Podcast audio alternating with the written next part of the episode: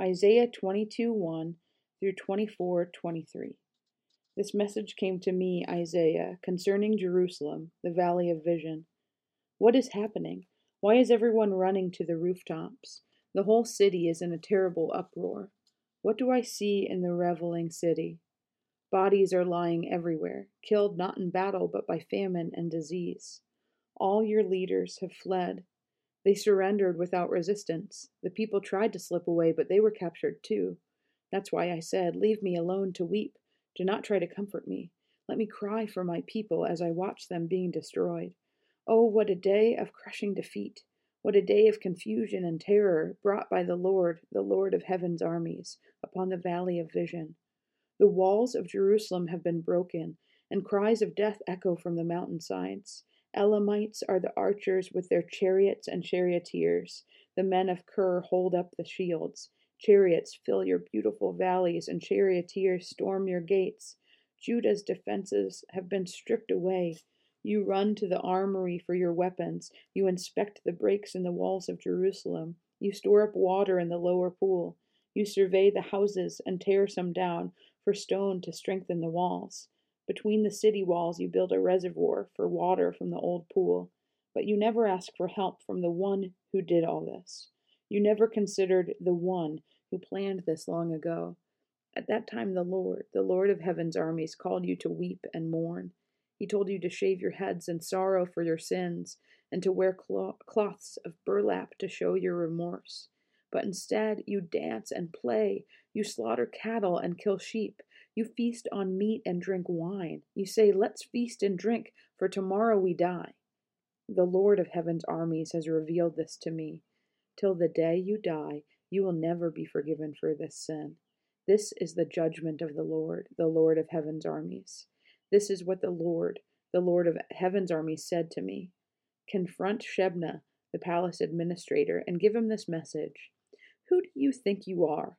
And what are you doing here, building a beautiful tomb for yourself, a monument high up in the rock? For the Lord is about to hurl you away, mighty man. He's going to grab you, crumple you into a ball, and toss you away into a distant, barren land. There you will die, and your glorious chariots will be broken and useless. You are a disgrace to your master. Yes, I will drive you out of office, says the Lord. I will pull you down from your high position, and then I will call my servant Eliakim, son of Hilkiah, to replace you. I will dress him in your royal robes, and you will give him your title and your authority. And he will be a father to the people of Jerusalem and Judah. I will give him the key to the house of David, the highest position in the royal court. When he opens doors, no one will be able to close them. When he closes doors, no one will be able to open them. He will bring honor to his family name, for I will drive him firmly in place like a nail in the wall. They will give him great responsibility, and he will bring honor to even the lowliest members of his family. But the Lord of heaven's armies also says, The time will come when I will pull out the nail that seemed so firm it will come out and fall to the ground. Everything it supports will fall with it. I, the Lord, have spoken. This message came to me concerning Tyre. Weep, O ships of Tarshish, for the harbor and houses of Tyre are gone. The rumors you heard in Cyprus are all true. Mourn in silence, you people of the coast, and you merchants of Sidon. Your traders crossed the sea, sailing over deep waters. They brought you grain from Egypt and harvests from along the Nile. You were the marketplace of the world. But now you are put to shame, city of Sidon. For Tyre, the fortress of the sea, says, Now I am childless. I have no sons or daughters. When Egypt hears the news of Tyre, there will be great sorrow. Send word now to Tarshish. Wail, you people who live in distant lands. Is this silent ruin all that is left of your once joyous city? What a long history was yours! Think of all the colonists you sent to distant places. Who has brought this disaster on Tyre, that great creator of kingdoms? Her traders were all princes, her merchants were nobles. The Lord of heaven's armies has done it to destroy your pride and bring low all earth's nobility. Come, people of Tarshish, sweep over the land like the flooding Nile, for Tyre is defenseless. The Lord held out his hand over the sea and shook the kingdoms of the earth. He has spoken out against Phoenicia ordering that her fortresses be destroyed. He says, Never again will you rejoice, O daughter of Sidon, for you have been crushed. Even if you flee to Cyprus, you will find no rest. Look at the land of Babylonia. The people of that land are gone. The Assyrians have handed Babylon over to the wild animals of the desert. They have built siege ramps against its walls, torn down its palaces, and turned it to a heap of rubble. Wail, O ships of Tarshish, for your harbor is destroyed. For seventy years, the length of a king's life, Tyre will be forgotten. But then the city will come back to life as in the song about the prostitute. Take a harp and walk the streets, you forgotten harlot. Make sweet melody and sing your song, so you will be remembered again. Yes, after seventy years the Lord will revive Tyre, but she will be no different than she was before. She will again be a prostitute to all kingdoms around the world. But in the end, her profits will be given to the Lord. Her wealth will not be hoarded, but will provide good food and fine clothing for the Lord's priests. Look, the Lord is about to destroy the earth and make it a vast wasteland.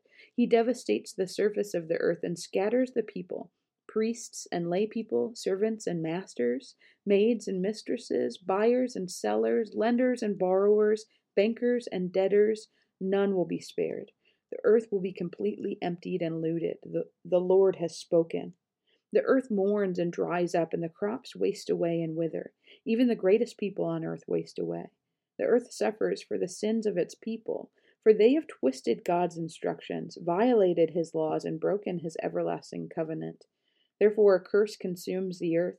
Its peoples must pay the price for their sin. They are destroyed by fire, and only a few are left alive. The grapevines waste away, and there is no new wine. All the merrymakers sigh and mourn. The cheerful sound of tambourines is stilled. The happy cries of celebration are heard no more. The melodious chords of the harp are silent. Gone are the joys of wine and song. Alcoholic drink turns bitter in the mouth. The city writhes in chaos. Every home is locked to keep out intruders. Mobs gather in the streets, crying out for wine. Joy has turned to gloom. Gladness has been banished from the land. The city is left in ruins, its gates battered down. Throughout the earth, the story is the same, only a remnant is left, like the stray olives left on the tree or the few grapes left on the vine after harvest. But all who are left shout and sing for joy. Those in the west praise the Lord's majesty. In eastern lands, give glory to the Lord. In the lands beyond the sea, praise the name of the Lord, the God of Israel. We hear songs of praise from the ends of the earth, songs that give glory to the righteous one. But my heart is heavy with grief. Weep for me, for I wither away. Deceit still prevails, and treachery is everywhere. Terror and traps and snares will be your lot, you people of the earth. Those who flee in terror will fall into a trap, and those who escape the trap will be caught in a snare. Destruction falls like rain from the heavens. The foundations of the earth shake. The earth, earth is broken up, it has utterly collapsed, it is violently shaken.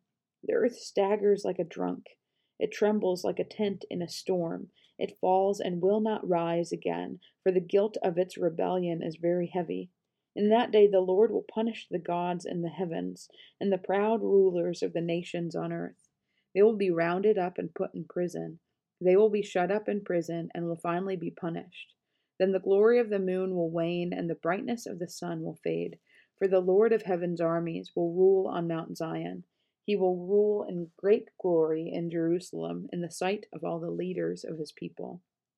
Galatians 2:17 through 3:9. But suppose we, Paul and other believers, seek to be made right with God through faith in Christ, and then we're found guilty because we have abandoned the law. Would that mean Christ has led us to into sin? Absolutely not. Rather, I am a sinner if I rebuild the old system of law I already tore down.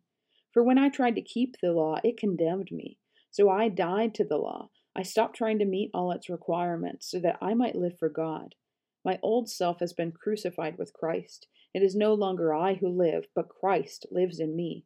So I live in this earthly body by trusting in the Son of God who loved me and gave himself for me. I do not treat the grace of God as meaningless. For if keeping the law could make us right with God, then there was no need for Christ to die. Oh, foolish Galatians! Who has cast an evil spell on you? For the meaning of Jesus Christ's death was made as clear to you as if you had seen a picture of his death on the cross. Let me ask you this one question Did you receive the Holy Spirit by obeying the law of Moses? Of course not. You received the Spirit because you believed the message you heard about Christ. How foolish can you be?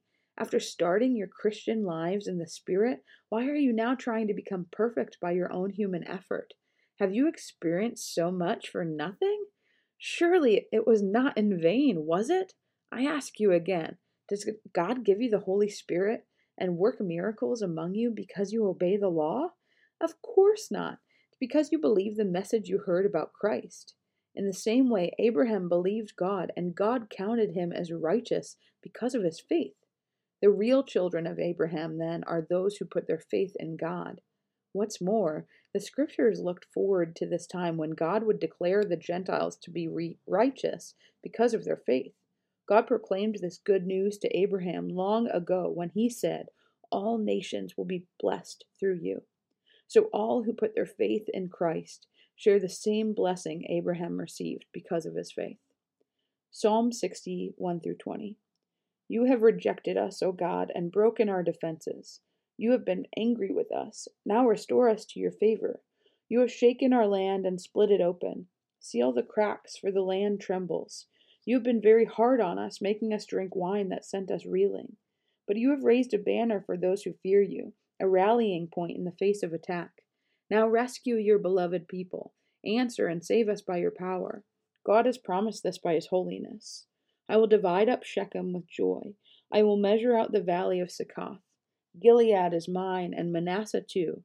Ephraim, my helmet, will produce my warriors, and Judah, my scepter, will produce my kings.